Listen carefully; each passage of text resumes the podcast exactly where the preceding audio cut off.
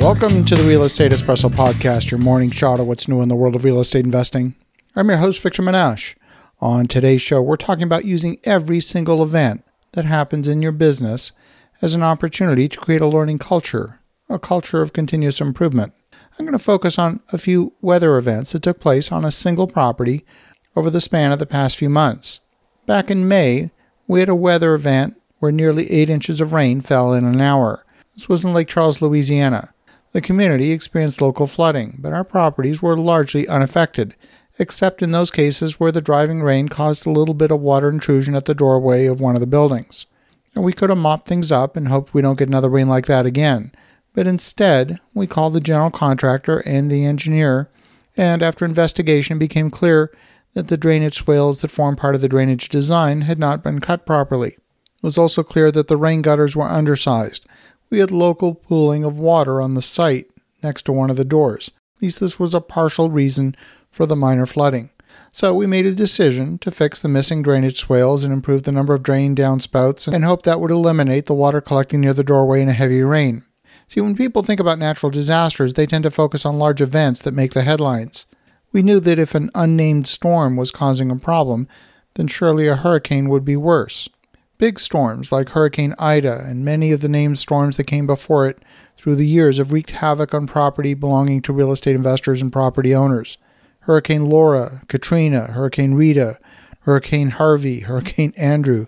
Some of these storms were so famous or infamous that the names were retired and will never be used again. The most recent storm in the area was Hurricane Ida. Now, Ida missed our property by over 250 miles, but the day following the hurricane, we had a wave of storms come through with driving horizontal rain that again caused minor local flooding. The rapidly rising water required our staff to mop up a couple of places where water breached a doorway and entered some rooms through rapidly rising waters. Fifteen minutes after the storm was over, the floodwaters were gone and it looked like nothing had happened on the outside. It seems that our improvements were not enough. We will need to significantly improve the drainage beyond the changes we already made.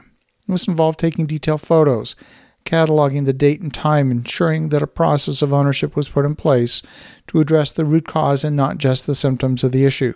And less than a week later, yesterday at 11:01 a.m., we had the same building on the same site struck by lightning.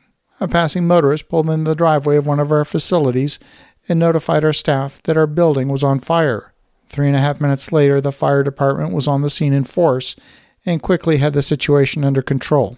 A minute after the fire department arrived on the scene, I was notified of the issue. The fire and water damage, they're fairly minor, but all of this is the result of having outstanding people on staff who are ready, willing, and able to take charge of the situation and ensure the right things are happening. Each one of these events are an opportunity to examine our systems and make sure we've got a learning process in place. We're asking questions like Why did our fire alarm system fail to notice the fire? Was the fire alarm killed by the lightning? Was it because the roof structure was on fire and there was no sensor up in the attic? Should we be installing lightning rods on all the buildings? The surprising thing is, we have some high voltage transmission lines very nearby the property which rise over 100 feet in the air. These transmission lines have extensive lightning arresters and grounding systems, yet somehow the lightning chose a pathway to ground through our building instead of striking one of those power lines. All of the electronics in the building that were struck by lightning, they're out of commission, and it seems that the fire alarm system was probably taken out by the lightning strike as well. No doubt we'll have to replace some of the networking equipment, maybe some of the security cameras, and maybe even the entire alarm system. According to a study published by the National Fire Protection Association, fire departments across the U.S. respond to an average of 22,600 fires per year started by lightning. These are concentrated overwhelmingly in four months of the year, and 26% of those fires involve man made structures, most of them homes. Fires started by lightning are responsible for $450 million a year in damage. So these are not isolated incidents. They happen with alarming regularity. Now, nobody was hurt and the damage was fairly minimal, but each one of these events are an opportunity to create a learning culture and a culture of continuous improvement. You could simply take the narrative of here we go again, another problem to solve. But overwhelmingly, we look at each of these as an opportunity to ask, what can we learn? How can we get better? What can we learn? How can we get better? As you think about that, have an awesome rest of your day Go make some great things happen. And We'll talk to you again tomorrow.